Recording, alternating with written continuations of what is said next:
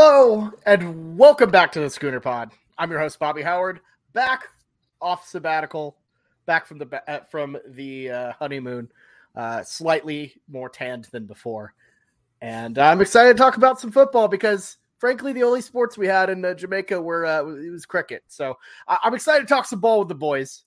With me, as always, we got our co-host Jameson, who did a great job filling in last week, and Ty Lee, who has uh, who is gleefully enjoying all of the uh, mid majors being expunged from the tournament, uh, as, as as as a good Power Five fan would be would be proud of. So, uh, Jameson, let me. I'll just start start out.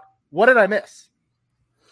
I mean, March Madness, one of the greatest times of the year, just conveniently showed up on your wedding date. It's okay. It's okay. That's very important. But but you got you got to you miss a lot of great times. You know, uh, this is an OU podcast, but it's just hard not to talk about what happened in the world of sports with St. Peter's and everyone coming to love that team, 15 seed, making it the farthest possible to the eight, Elite Eight. And I'll say this: I just want to put this out into the universe. And I kind of already said in one of our group texts. Of course, I'd be one of the first people to love Doug Edert, a guy with a with a nice mustache. I love it. But this guy is getting way too much hype comparison to what his other teammates. This guy comes off the bench, first of all, and these people are throwing him on social media, Sports Center, ESPN, Bleacher Report, as like the face of the St. Peter's team. And when actuality, he's not. He was, you know, he hit some good free throws, but majority of the time, like he wasn't playing all that well. I mean, I want to give out to um Ndefo, KC Ndefo. He played really well, and I feel like he could have been a really big name. And um Fousseyni Drame and the Hassan Drame brothers also played really well. But Ndefo is a beast. And I feel like I just had to take a little bit of an excerpt and kind of go on a rant here just to say that he needs his name put out more into the universe versus Doug Edert. That's a good point, and that's um, I think that's a good. It's a good point, and I think it's something that we could do a, a whole podcast about it. I, uh, Jameson and Bobby, you guys already know where I'm going to go with this, uh, and it's it's something that I've sort of alluded to on on the podcast before. But there's, you know, we love we love sports, right? And that's that's the value of it. There's no actual value add in in putting the ball in the end zone or putting the ball through through the hoop. So you know, it's you can be the best at at the game, but at the end of the day, just like the the schooner pod, we do it out of love, but it's uh it's funded by advertisers. And you know if you got the you got the guy with the storyline um then then he's the guy with the storyline. I'd say you know you look at most talked about people that are just involved in the nfl this is one of my favorite points to make because i, I feel like it it upsets it upsets me uh, and it's it's sort of a point of contention but i don't necessarily know that you can argue it if, if you just look at it fundamentally but you look at the most talked about people in the nfl in the past couple of years jackson mahomes who just makes tiktoks because his brother is um you know patrick mahomes is one of the most talked about personalities in the nfl sphere and he doesn't even play um and that's just that's just what it's about. It's about generating that that interaction. So yeah, but uh, but the thing is, Doug Edert didn't even have any personality. Is the thing, yeah. Ty? You know, like he he was very quiet. He didn't say anything too much crazy. He got an endorsement deal from B- Buffalo Wild Wings and posted a boring picture with him just holding a little tiny wimpy drumstick. Picked worst probably possible wing you could have picked of him. It was a wimpy drumstick, and like the guy, he just stayed by the book. Obviously, that team was very disciplined under their coach, but it's not like he was some like explosive personality that everyone came to love. All it was is he had a mustache. Well, sometimes that's all it takes, you know. It's it's if you gotta, you know, it's just about being that that thing. Obviously, he he rode the the wave of the team, but you can make that argument, you know, outside. It goes back to Jackson Mahomes. He didn't do anything to to get to the NFL. He's just, you know, you. uh if life gives you lemons, you you ride the wave that comes with your surfboard. That's what I always say. this is an absolutely hilarious conversation to hear if you are remotely familiar with the uh, 2014 Heritage Hall men's basketball team, uh, particularly the role of one Jameson Maxwell, aka Money Maxwell. I, honestly, Jameson, you and Doug's role were, were, were pretty similar. I think you're just jealous of his mustache ability back then Because if you, you I was the face of our right team, now.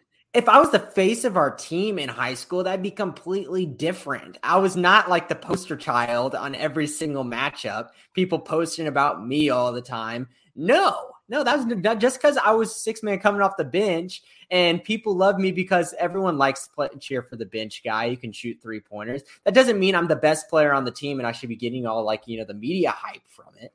Fair enough, fair enough, fair enough, for sure. But, I love how yeah, you worked in that you were a three point specialist right there. yeah, that's all I did. I shot better from three from two, probably. Uh, hey, I mean, I, I, would have loved to see your, uh, your, just the um, the attempts from inside the arc for you that year, but you know, I, am sure our, our, our, copious copious amount of listeners uh, are are not here to talk about our our high school accolades, unfortunately. But um, yeah, no, the St. Pete story it was awesome. Uh, know a lot of good people who uh, who rode the St. Pete's train, won a lot of money, so that's that's always fun. Whenever you can win, you know, kind of ride that train, get some cash off of it. Uh, I, I know Ty's a little upset because they uh, they derailed uh, his his boys Purdue, the P pushers, but you know I don't know. It, it's really a, really a nice run, and I, I got to say, like, does the the existence of a St. Pete's run like kind of validate this might be a stretch, and y'all are gonna yell at me. No, don't. I already know. Doesn't validate the possibility of expanding the playoff because look, there are going to be teams. If you expand the playoffs, you'll have a St. Pete's type run, maybe. You know where you have a have a have a no. you know a- AAC team. You know make you know maybe the semifinal. They get a couple wins in them. You know I, I don't know. I, I think that still matters. The national championship isn't everything, and if you had a team make a make a St. Pete's type of run, it'd be even more impressive in college football, just due to the difficulty of all of, of it all. So, Jameson, it, I'll, I'll, I'll, I'll let y'all I'll let y'all go. Embrace debate. What do y'all think? Yeah, um, Ty. Obviously, both of us think this is garbage. Um, basketball is so much easier to upset people in. There's a reason why football teams are consistently dominant over and over and over.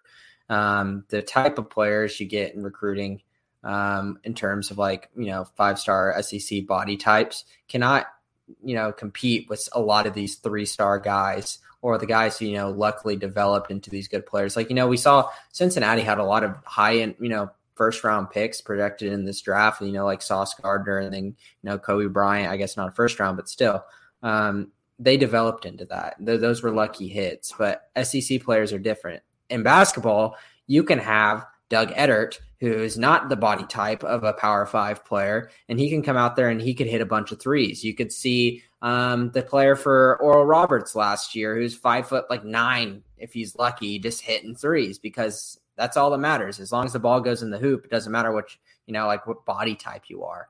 Um, basketball, you can go on a lot of big runs and get some, uh, you know, momentum going. When in football, it's it's not a much of game of runs. Yeah, it's it, when it, it comes down to me, it's like I, I think about ooh, I think about you know what what do we as a society allow children to do? You know, and and kids are are oh boy. rightfully, you know, oh, no. sheltered a bit, or they're supposed to be, right? They we make sure that they do things that are safe, that they're they're guided, they're you know, in modern society normally indoors, you know, and and they're they're very supervised, and there's a lot of rules. That's basketball. Basketball is a, a child's sport. Like you play it inside. Sometimes you go outside, but mostly you're inside.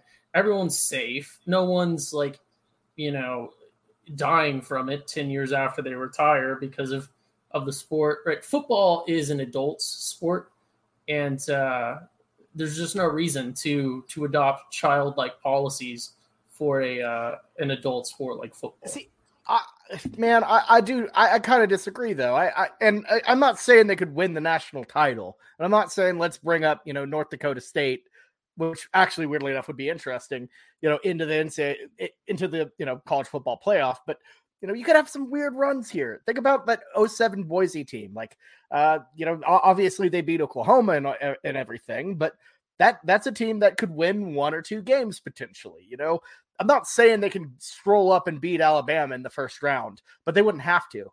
They, they could get a you know kind well, of an easier win if they kind of the, build up the bottom seed.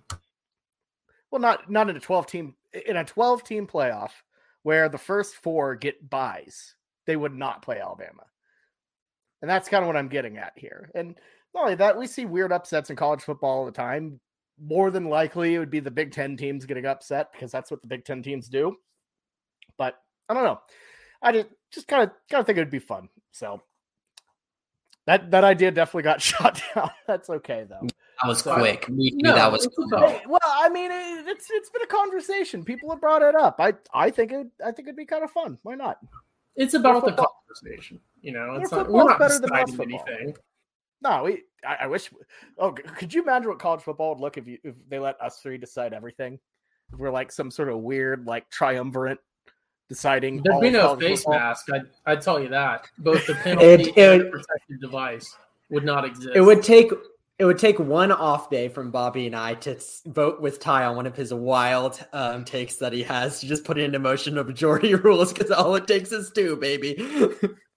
we we need to put a pin in this because this would be that that would be a good off-season podcast when we're like really in the depths of it when we don't have like you know the OU social media clips showing us you know Miguel Chavez and uh, you know um, Brent Venables yelling at people. Would we would we truly have no con- content in a vacuum? We're bringing up like us trying to remake college football in our image. That will happen.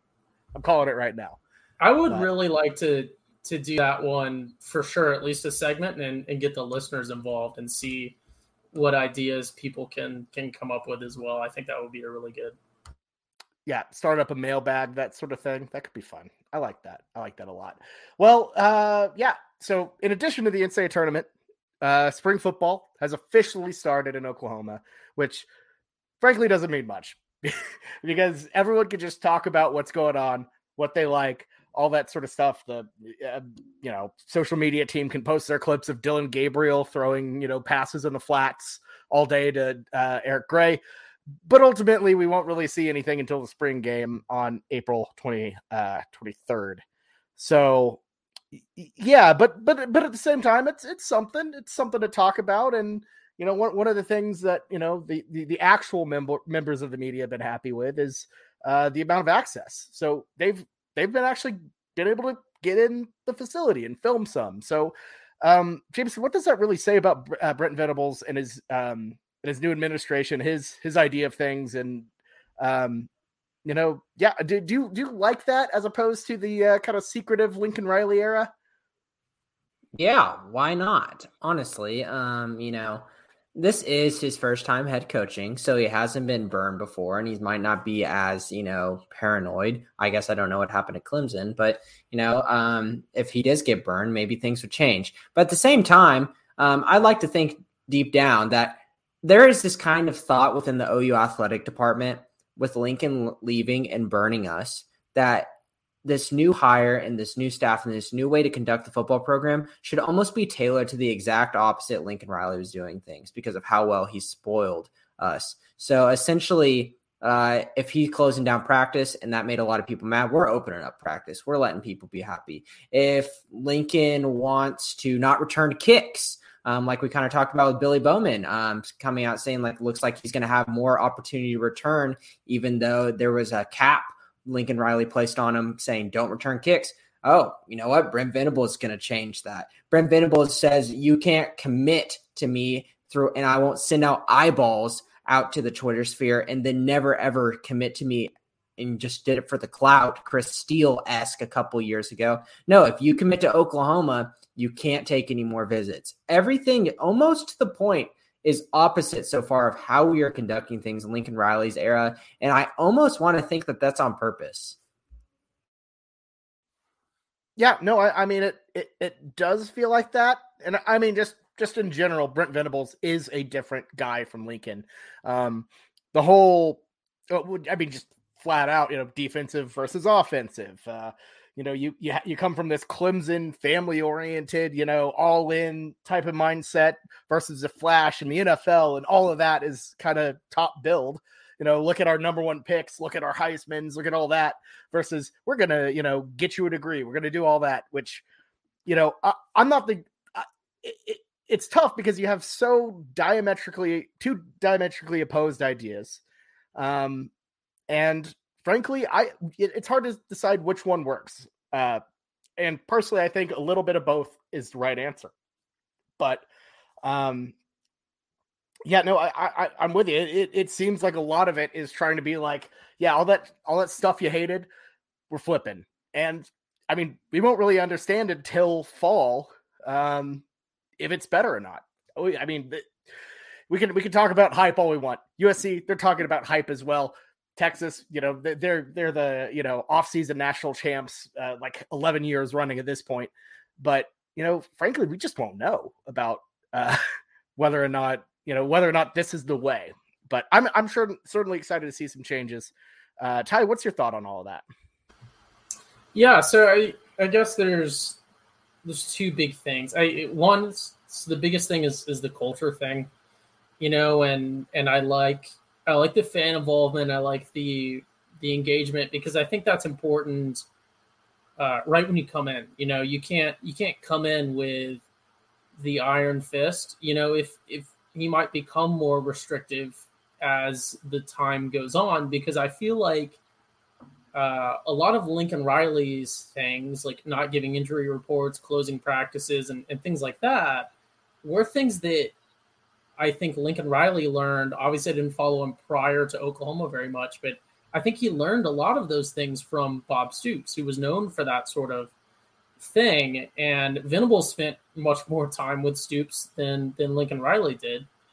Uh, he spent much more time with Stoops than than Riley did at, at Oklahoma. Period. So I, I think it's important to get that buy-in and and appear open. You know, it's like a classic case of of sort of a here we go getting political, but uh like a like a dictator taking over a nation. I'm talking about like like foreign nation cases. You know, they nobody ever starts nobody ever starts with you know the iron fist. It's always one little step at a time. So it, we come in open, everything's open, talk about engage, and then you know we we trim those those branches as as we go on, and then eventually we get the system that that maybe ultimately works best. Uh, the second thing that I'm I'm actually really curious about, and I, I need to look this up. Uh, unfortunately, it's a little too advanced to do live on air, but the the returning the kickoff thing, like, we talked about, is a big culture thing, and I think there is a lot to be said about giving those guys that go out there to return the kicks because sometimes they're maybe not a starter or, or, not a primary guy giving them a chance to, to show themselves and the value of someone that's willing to put it on the line and and wants to prove themselves but with with that play specifically i'm actually very curious uh, what the the the stats and, and the pure numbers and, and the the analytics say about that because that's that's one of those things i'm a big i'm a big numbers um, guy. You know, even if it feels wrong, you you have to trust the the statistics, uh, and you have to to put your you know emotions and and whatever your your gut feelings aside. If the numbers are telling you one thing, uh, the numbers when it comes to a, a very structured thing like sports uh, that have a defined rule set that you can put into a, a model or, or an algorithm and, and evaluate, uh, you got to go with the numbers there. So I, I'm actually very curious to see who is on the right side of of the numbers there because I understand the play it safe argument of of always return it or, or of always you know down it and and take that that touchback or or whatever it may be or you know the, the always fair catch it if we're looking at punts versus try to return it and, and things like that so I, I i know the analytics can get even more advanced in terms of where you catching it at and that makes your decision which is probably the right decision. But but that's that's something interesting that I would encourage the the listeners to maybe look into uh, as well. That that Moneyball type stuff caught on big in in baseball. Obviously, was the easiest sport, and then it caught on to to basketball. It's all over basketball now, and it's surprisingly taken its time to to come into football. So. Yeah, and you know, uh, Tijuana has an interesting point here. He he he's all in on the reads, um, you know, versus you know the fair catch and I'm I'm kind of I gotta say like I I I I just think the absolute the absolutes are the most annoying thing for me. And Jameson, I know you had a different take on this when we were talking about this in our group text, but I I don't know. I, I think that removes some of the unpre- unpredictability. I, I, think that kind of removes a dimension. I and I, I think more than anything, it kind of sums up Lincoln Riley and his conservative nature in some aspects of the game. Um, and you know, frankly, I get it. They're they're they're college kids. Sometimes they make dumb decisions. We've seen it count. Well, hell, the NFL players make dumb decisions on reads. Sometimes we'll see guys drop the ball at the one yard line, uh, and then you know it you know doesn't count as a touchdown. So like dumb things happen, but at the same time, I I, I feel like you need to have that threat there just in case something breaks open. Um, have, having that possibility available, I, I I'm all for that. Yeah, my my standpoint on things is pretty much I kind of agree with how Lincoln dealt with this. Uh, he didn't say no kickoff returns. You cannot return the kicks because obviously we had people return kicks. But I'm sure that there is a very strict order put in place, whereas like you're probably not going to return the majority of them. And I think that's a good thing because I see more bad things happen on kickoffs than good things.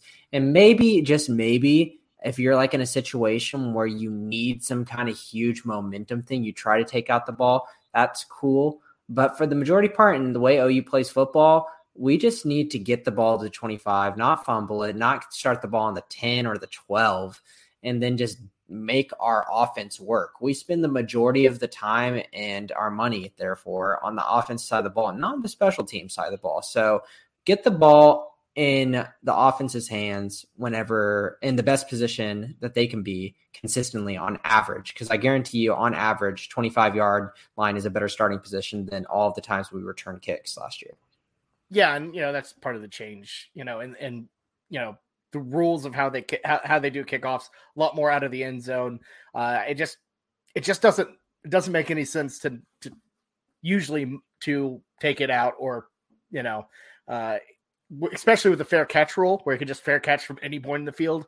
It, it, really doesn't make any sense to not do it most of the times. But you know, I, but people, I, I, but people with the fair catch rule, they're doing it because they were pooching them up, like baiting these guys into running the ball back. So they're oh, kicking oh, yeah, higher no, up in the air, and therefore people are getting stopped like within three seconds of running. You really don't have much of a read. So getting that in the back of your head, saying, "Hey." I want if you're pushing it high up, I want you to fair catch more so than often because the majority of the time you can't make the right read in those couple seconds that you have versus if it's your normal kicks thing I think like NCAA Madden if you don't hit up the lever a little bit and you just kick it normally yeah you'll have time to make reads and you can see how things are ending up but if you're pushing high up in the air your eyes are not looking downfield your eyes are on the ball the whole time because if you take your eyes off the ball and look up the field and try to make your read beforehand you're dropping it yeah, no, and I totally get it. You know, I it it, it makes sense for me. Um, it, in in a lot of senses, yeah, I, I, I do get it. I just it's it's more the absolutes thing, um, because it's it's hard to kind of, you know, a play develops so quickly that it's hard to like look up, keep up, you know, where that ball is, but also read the field and see where everything's at. It's you kind of go into panic mode, and you know, obviously, I'm okay with it, player safety, etc. Um, but yeah, no, I, I I see where they're coming from, but I, I, it's the absolute thing for me. But anyways, well, here's um, a here's another thing, real quick before we move on. They didn't say yeah. we're going to be returning every kickoff either. They just said we're going to be returning it more, or you're going to get a chance to in some situations. So maybe, you know, a, to to tie back into what I was originally saying, maybe it's a case of you know, everything's a good plan.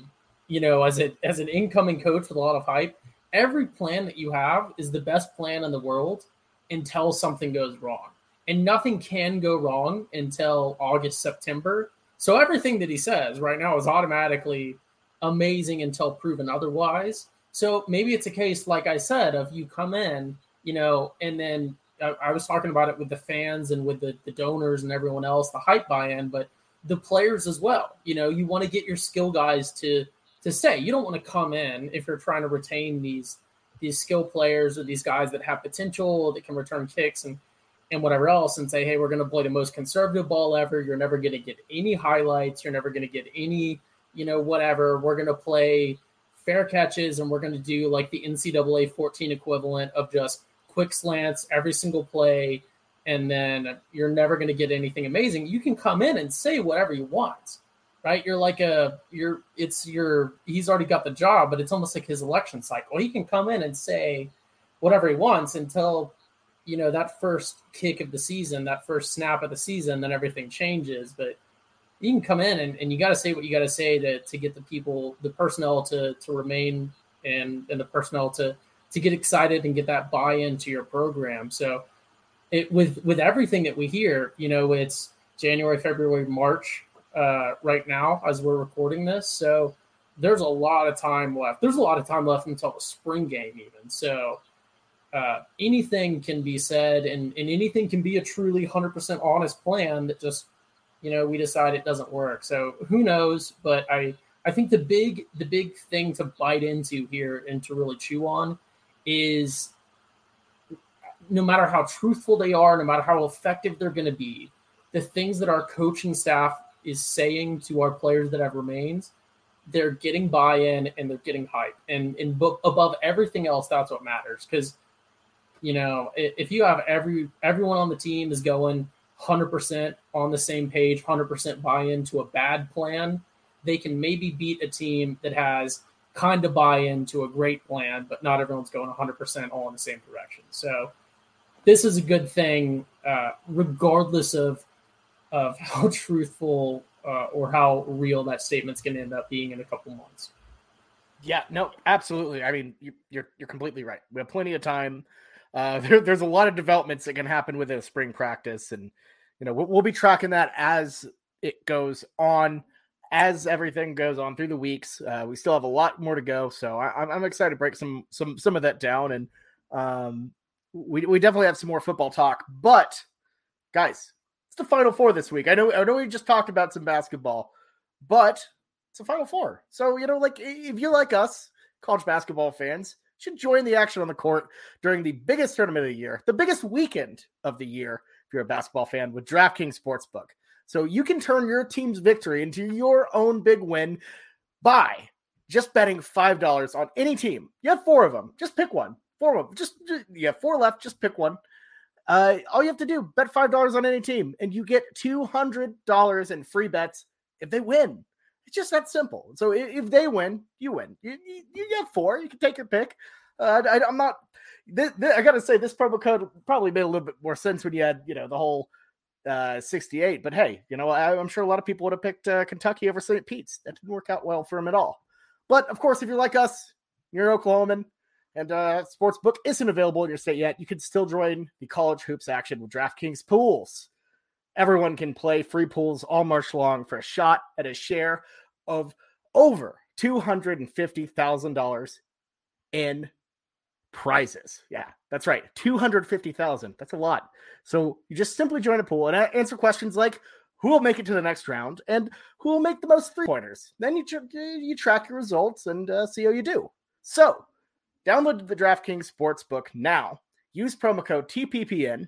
Bet $5 on any college hoops team to win and get $200 in free bets if they do. If they win, you win with promo code TPPN this week at DraftKings Sportsbook. That's promo code TPPN. 21 and up, restrictions apply. See the show notes or the description for details. All right, now that we've gotten the, that business over with, you know, we're all in on promo code TPPN. TPPN. However, one guy who's all in, Thad Turnipseed, uh, are are are I don't know, I wouldn't say good friends because they definitely don't know who we are. Uh, but uh, the podcast Oklahoma Breakdown, great stuff, incredible, incredible pod. They did this about a week or so ago. Listen to the pod on the beach. They got our boy Thad Turnipseed on the air, and, and our guy our guy Thad talked about his uh, vision for the program. A lot of his talk was uh, that he wants 100% buy-in from everyone, etc. Um, and I, I don't know. Yeah, I, I think he embodies this idea, and you know, I, I, I think he embodies this idea that everybody's all in on this program, everybody's all in on this vision, and you just you, see a different buy-in as a unit uh, rather than a you know kind of several players just trying to do their best to get to the NFL. The NFL, of course, is still probably in the cards for a lot of these guys, but I don't know. The, the, the team seems a little bit more cohesive at least through the eyes of uh, the PR teams presenting us. So, J- Jameson, what what what's your thoughts on kind of the attitude as a whole right now before we move on to Cruden Corner? Yeah, um, I really hope that you can say this and put it into practice. Obviously, that's idealistic. Try to play as a whole, but and obviously, we kind of talked about this with kick returns. You know, these are kids we're dealing with. So it's having a good leader that people respect that you can follow to therefore execute your game plan. And Lincoln Riley, as a coach, you know, he was a player's coach, but did he have the respect from all of his players to where if he needed something done for the team to do it all in as a whole 100% together, could he have wrangled everyone together? We don't know. I can tell you Bennie Wylie in the strength program wasn't doing it. But now that we've changed over and we've got a coach that has a much different style and a different organization around him, we have a blank slate and we have an absolute new opportunity to do it. And I think it is extremely valuable that we don't talk about this enough. Is yes, it sucks losing a coach and it sets us back a little bit, but having a new breath of fresh air into a program that obviously just had a down year makes you have a glimmer of hope and optimism in the eyes of the player's standpoint to where if you have a strong leader that you respect come in, you will follow them to say, okay, this guy can turn us around. Yeah, absolutely. And there, there's not that much to turn around. And that's one of the things uh, Thad said is he's like, this is kind of the best program I've walked into, uh, the best starting point he's had. Um, so, you know, looking looking at him and listening to him and talk him hearing him talk about you know what he did you know with Saban and Dabo and you know it's it, it it's different because everyone is is kind of bought into this vision. Ty, you you've been talking about you know kind of how everyone seemed a little bit more in. Um, any final thoughts before we move on to Cruden quarter? Yeah, for sure. I mean, it's it's again like I said. Um, earlier. It, it's it's reminiscent of I didn't say this earlier, but I, as I said earlier, you know, hundred percent of everyone getting that buy-in and all moving with their one hundred percent in the same direction. Uh, it doesn't necessarily matter if it's the best plan. Uh, something that, that comes to mind is a, a good analogy. And we have some older listeners; they may not be able to connect with this one, but I know most of our listeners around around our age will uh, is is finding Nemo when the school of fish is caught in the net, and uh, and Nemo has to get all of the fish to swim all in the same direction, right? And they pull the net and uh, break it free of the fishing boat, and they all escape. Was that the best plan? Maybe the best plan is let's not get caught in the net, you know. So get caught in the net and then all swim together to escape it. Already not the best plan, but when you had the buy-in from those from those uh, from those fish, from those cod, uh, swimming against the net and, and breaking free of uh, those nasty Australians in their fishing boats. Never trust the Australians. That's what I always say. But uh, yeah, in short, that's that's something good to say or good to see. So uh, I, you know, is Thad Turnipseed? Is he our Dory? Is he our Nemo? Or is he our Martin? I don't know. I think Martin is Nemo's dad. I, I may have butchered that. So yeah, yeah, Martin. Yes, yes. He's one of those, Definitely. you know. Um, and and that's the important thing is is we get all our cod swimming uh, in the right direction, and and we, you know, don't get tricked by any Australians. Really, is is the big key. I I, I gotta say, I, I feel like I feel like. Sorry to interrupt, Bobby. It's Marlin. It's Marlin with an L. Marlin. Uh, uh, well, shoot. Oh but yeah. No. Okay, I, I, gotta say, Schmidt is definitely the Willem Dafoe fish. That's all mean. He's, he just feels like a Willem Dafoe fish. I, I, don't remember the name of that one. The black and white striped one. Scar was that his name? Here we go, butchering. His name's not Scar, but I never knew. I don't know how I didn't connect them. I Gil. never knew that that was Willem Dafoe until now, and now I need to rewatch it again. It's weird. You'll you'll never be able to look at that that character again the same way. It's uh it's intense, but yeah, no, it's that uh, makes it better. That makes it so oh, much better. So much better. So much better. Just imagining Willem Dafoe hanging out in that booth, you know, doing his doing his thing. So that's that's awesome. But I'm a fish. that's, that's great. So Jameson, it's been a while I think we need to take a trip back to our uh, our uh, good old pal, the Cruden Quarter. What do you say? Let's do it. David. Yes. What is this, David? This is a Cruden Corner with Jamison. Everybody dancing. Oh, that's nice. I'll say this. Cruden Corner for this upcoming cycle and new season in a different era of OU football is going to be a completely different thing um, for us as a podcast there was so much content whenever we had the eyeballs to analyze and all of these early commits, but it's going to be completely different now. Uh, Brent Venables has said, and he said it in his press conference, and we've kind of gotten the vibes from recruits. You cannot commit to OU silently or no, just at all if you aren't willing to cancel all of your visits and say, I'm an OU commit no matter what, and I'm not talking to anyone else. And that's not that new age of thinking. And that's what Brent Venables is saying. And he's got the respect from his recruits enough to where they understand their reasoning. But these kids want to go and uncover every single stone and turn over every stone to see what's there. And even though they might love OU and they'd want to silently commit and do the eyeball of the old times, Venables is going to turn away a lot of kids because they don't want to cancel their future visits. And I applaud those kids, honestly. I really do. Um, because I wouldn't be wanting to commit somewhere early. Um, because this is a once in a lifetime experience where if I can go and take all of my official five official visits and take some unofficials, let people wine and dine you and see what the world has to offer that you haven't seen your small little shell, you do it. Um, so there's not going to be as many early commits. Um, the spring game isn't going to be as big of a recruiting thing for us. Obviously, it's still going to have a lot of recruits there, but we're not going to see as many commits.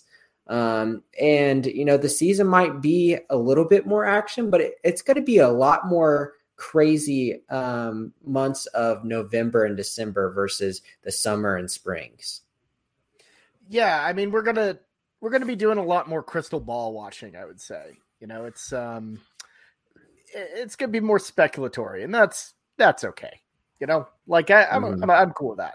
I'm cool with that. Yeah. So yeah. So just kind of going into a crystal ball watch to end out this pod. Um, there's been a lot of crystal balls that got thrown in um, on two four seven of some recruits, and a lot of them are 2024 guys. Some of them are 2023. Just as of as of note of like I think the most significant 2023 one to keep an eye on to actually buy some stock in is a four star offensive lineman, very highly rated, like 0.97.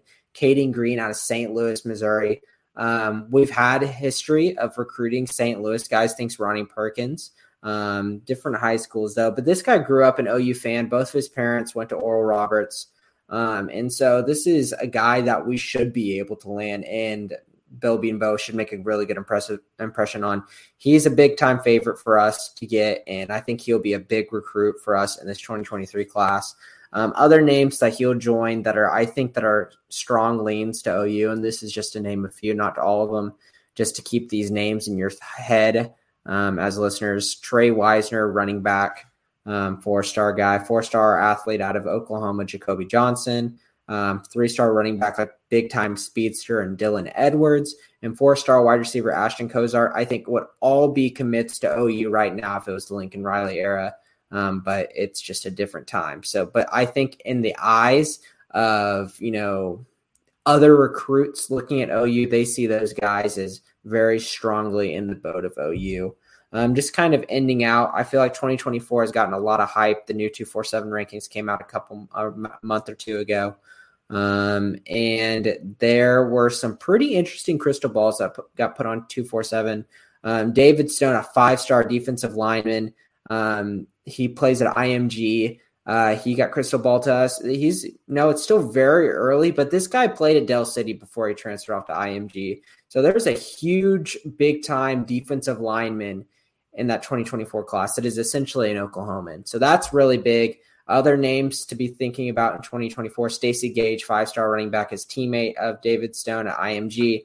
Um, he's been talking to DeMarco since he's been in high school, so, since freshman year, since um, DeMarco's been here. So uh, that's been um, a heavy uh, connection, not as much of a lean for OU. Then TA Cunningham is a guy that I want to end out on the Cruton corner, which I thought was really funny. I saw his most recent OU. He's a five star five star defensive lineman out of Georgia. He brings this little stuffed animal with him everywhere, and it's called Baby Chop. Did you see the photos of him and this big old like it's a big old like fat like seal looking uh like stuffed animal, and it's called Baby Chop. And you do like a photo op with him and his like jersey photo shoots. Just just look it up, Bobby. Um, but oh he has some big this. things. Yeah, look up. It's T A Cunningham. Um, you'll see it on his Twitter um, if you scroll down. But Venables made a big impression on him. And I don't remember the quote that he told one of the news services, but he's like, he's like, man, this guy is he's all that. And it's either he's a really amazing person or he's one of the best actors ever because this guy really makes an impression on you. And this wasn't, I feel like whenever you hear recruits talk about their most recent visit someplace, you hear, all, oh, I, it's family. They made me feel like family. I could really, you know, enjoy my time there. They did everything well. And you say this, you know, the same old, same old. And you're like, okay, I can't buy into this. But this guy, you could really tell there's some inflection. There it is. Look at that. There's Baby Chop.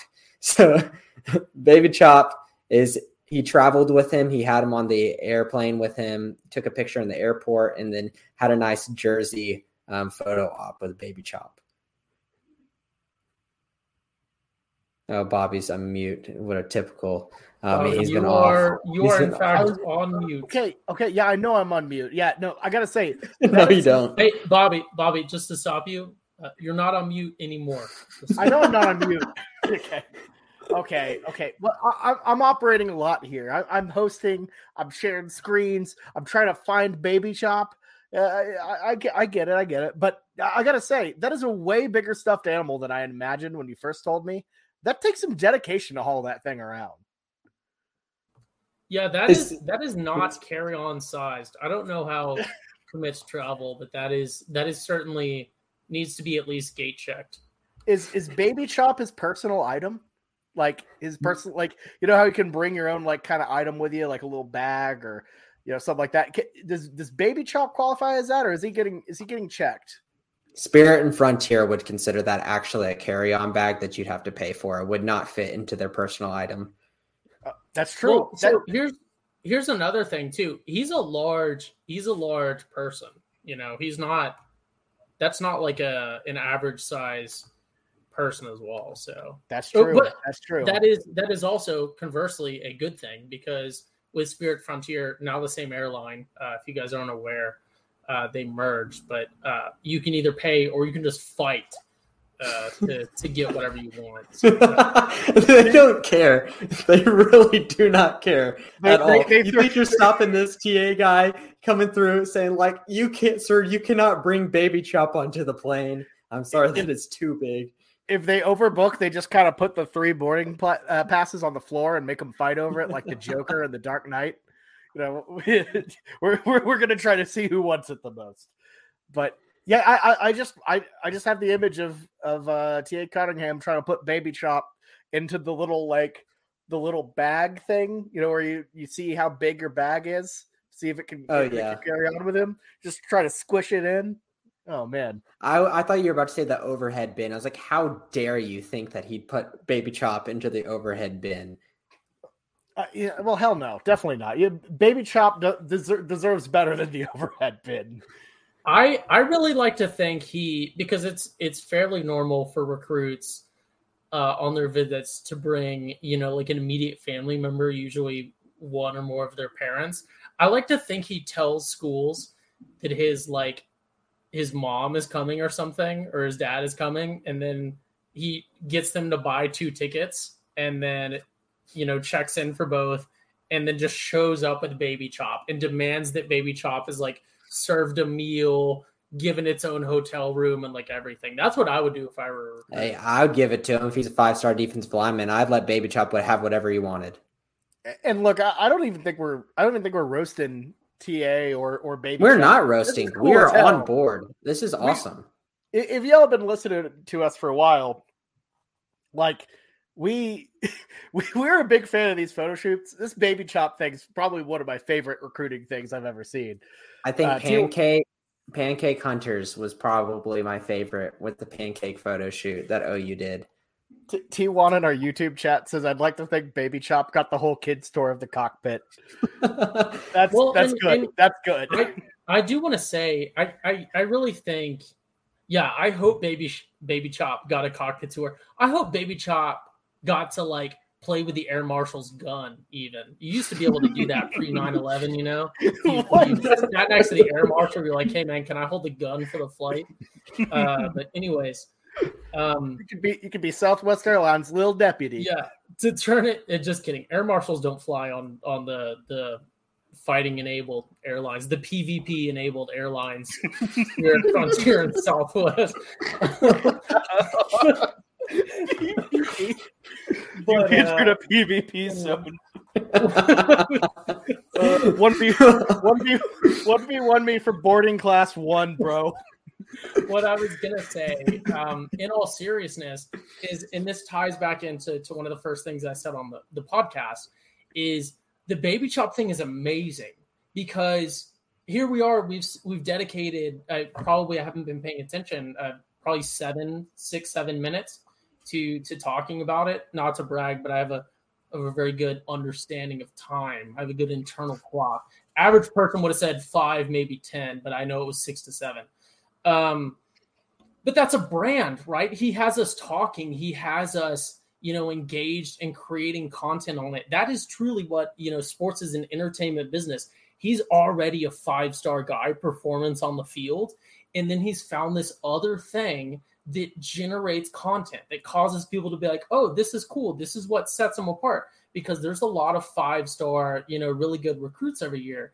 This is good. This is the type of dude that can make you know serious money if he performs at the college level because we know that a lot of these awards nowadays especially are are hype generated you can make so many arguments for for a lot of heismans and and how the heisman voters vote and and how they buy into to hype and maybe don't pay the attention that they should. And that happens with every other award and those awards and everything else you know just time that they spend talking about you on college game day and everything else all goes into your your draft stock and your personal brand. And, and things like this you know once they become artificial and everyone tries to do them uh, it's not great but it, having a personality right? As a as a football player once you get to this level you're an entertainer you know and it, it, i think i think we're going to see a sport that's becoming a lot more like the wwe uh, as something you know that's obviously completely uh, scripted in, in performance but i think this Oh is man, this is amazing. what a take! on- I think this is amazing on so many levels because it's his genuine personality.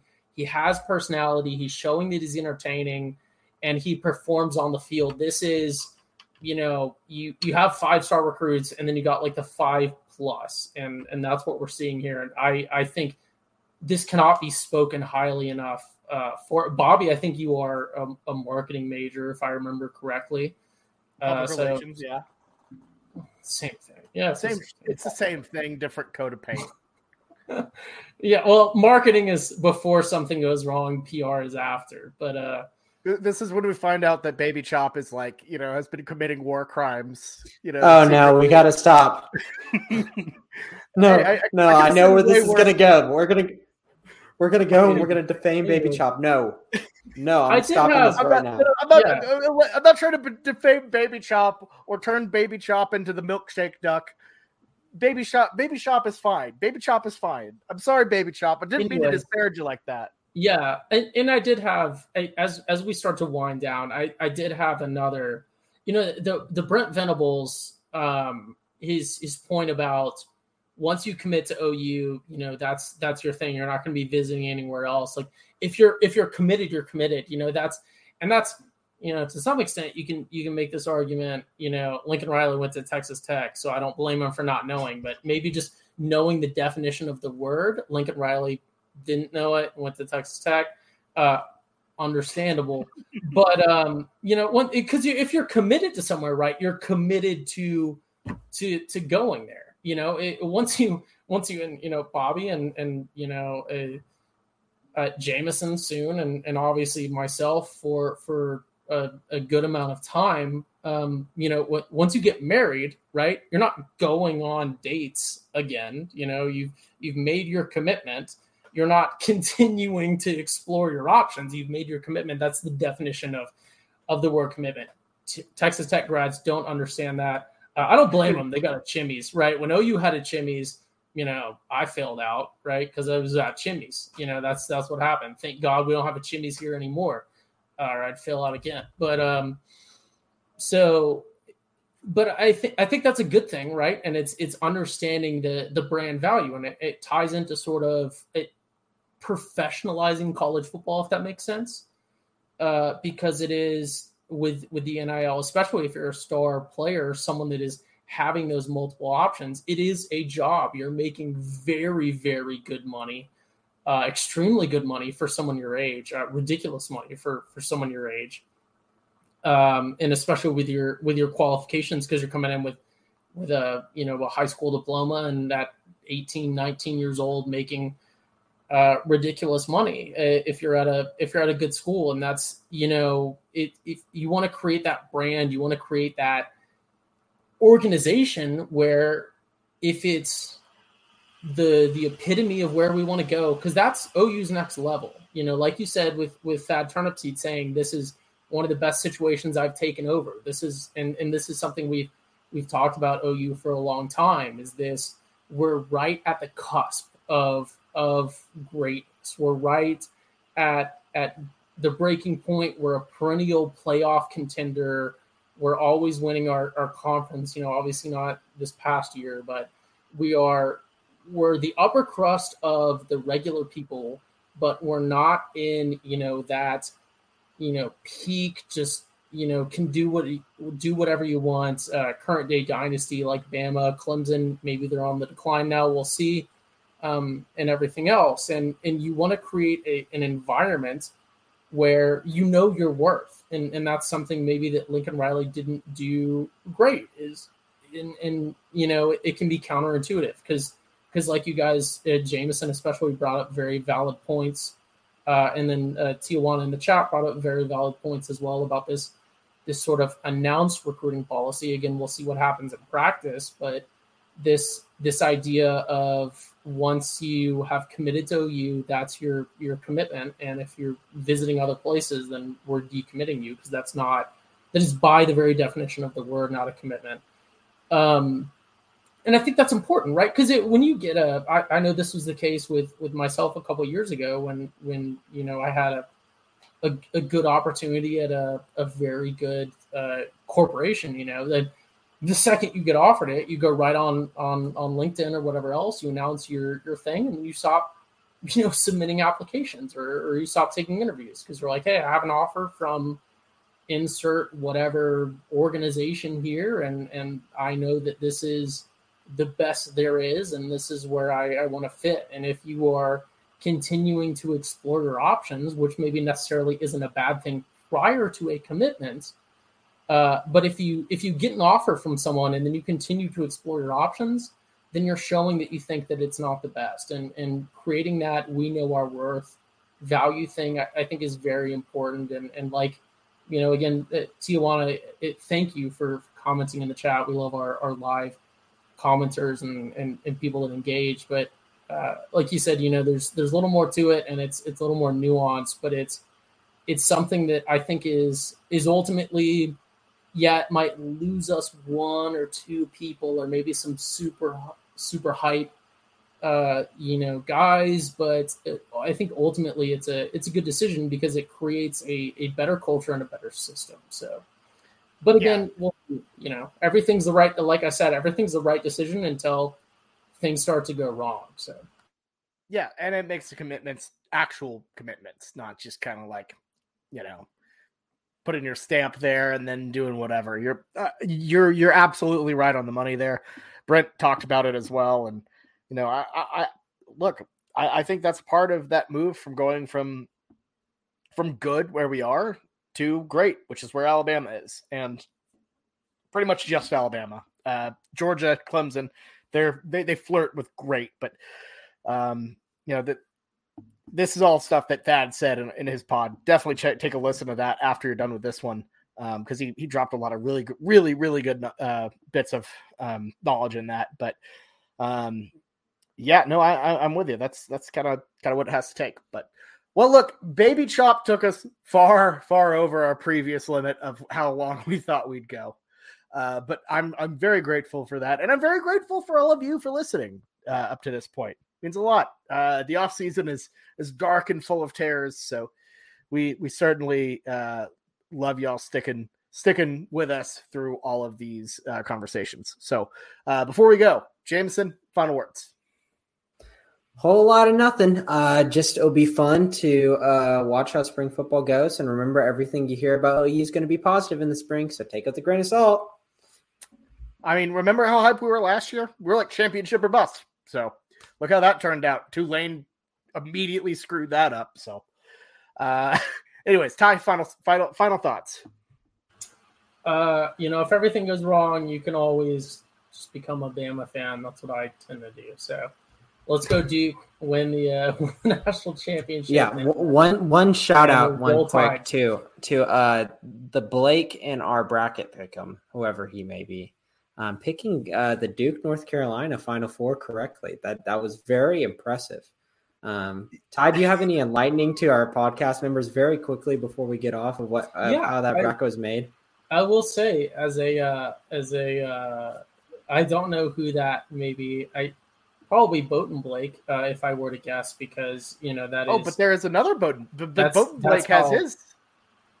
I believe yeah, but you were allowed to, last you were allowed to submit. You were allowed to submit two, so I, I would assume that that Blake uh, Blake one this point cannot be refuted has spoken extensively about Duke on on the podcast uh, that that can be proven and, and shown, um, and he you are allowed to submit two, and they're both named Blake. So I would, I think it's a reasonable assumption, you know, if if the bracket fits, you must uh, acquit Ty of being the the fake Blake, as as the late great, not dead but just not relevant anymore. Johnnie Cochran once said. oh my Uh, he's an attorney. No. Um, he's famous for having known the Kardashians. Oh, um, okay. But anyways, a I will say as as someone that has lived in North Carolina but is not from North Carolina, I can understand how you can simultaneously be a UNC and Duke fan at at the same time, uh, even though they are allegedly arch rivals, which doesn't make sense because they're in the same city. They try to claim it's Oh, no. places. They're like 15 mi- They're like 15 Of course. Ty, I I don't even know. I don't even know, man. All right, and I- that's the Schooner Pod, Bobby. Who- Whoever Blake's Blake probably just is like two face, you know, like Carmen Blake's not even going to listen to No to way, he doesn't. No. this far No, into the no podcast. We're going to have He to doesn't tell listen him. to We're gonna any have of these. anyways, If you know, as, if you as I always us, how would you listen to this podcast? I I'll, don't I'll it. cut myself off. But as I always say, you know, listeners, Bobby's going to do timestamps for this whole pod, so we'll have a timestamp Okay, specifically no, for no, no. for Blake don't to promise tune them in. times. Do not promise Uh, them timestamps. I, I, I, I, and am, listen. But yeah, I, I am going to. I actually, I, I already put up the ad, so I'm probably just going to put it up and go to sleep. So, anyways, well, you say that, and then last time you auto put up the podcast, and then you auto put it up to publish like in 2025. And then I asked you about it, and you're like, "What do you mean error. it's not on Spotify?" it- okay, that was like the first time in, in, in honestly, like years maybe. That I was literally the last podcast that you were involved in. I, I know. was- What I'm saying is, it, it does not happen often. podcast that you were involved in, you fumbled the bag. The- look the the last time I look, I handle a lot of the, the administration stuff around here. La- la- Last time, last time we tried to dish it out. It, it, it- the, the ad read got stumbly. It's okay. I'm not I trying want to talk about it. fingers You told me explicitly that, That you is- didn't tell me the Mm. information how to do it correctly. I, I that's said because I, whose problem was it was on vacation, man. What do you expect? they didn't. That's because they didn't have. I, I'm known to be the most ad-friendly presenter in in all of media. Period. It- that's me. Controversy-free. Graded ad reads. It's because they didn't have me on the podcast. Is- I, I did an ad read in the middle and at the beginning. I thought that was good work. you, you you you you have to do it just in the middle. You it doesn't. This doesn't matter. Nobody wants to hear us chopping. Okay, chopping yeah, it we, up. we could have cut this podcast off a long time ago. But carry Yeah. on, Bobby. Tell us, tell everyone good luck. Well, All right. So, anyways, before we wrap, Jameson, No. masks. Do they do anything? no, no, no. Who is this? Who is the Spider Man? We need to we need to catch. they him. cover they cover your mouth. Oh my god. Well, for me, Jameson and Ty, this has been this is me for me, Jameson, Ty, and Baby Chop. This has been the Schooner Pod presented by the Pigskin Podcast Network, Network and DraftKings. Use promo code TPPN. We'll see you next time. Have a good one. Boomer sooner, everybody.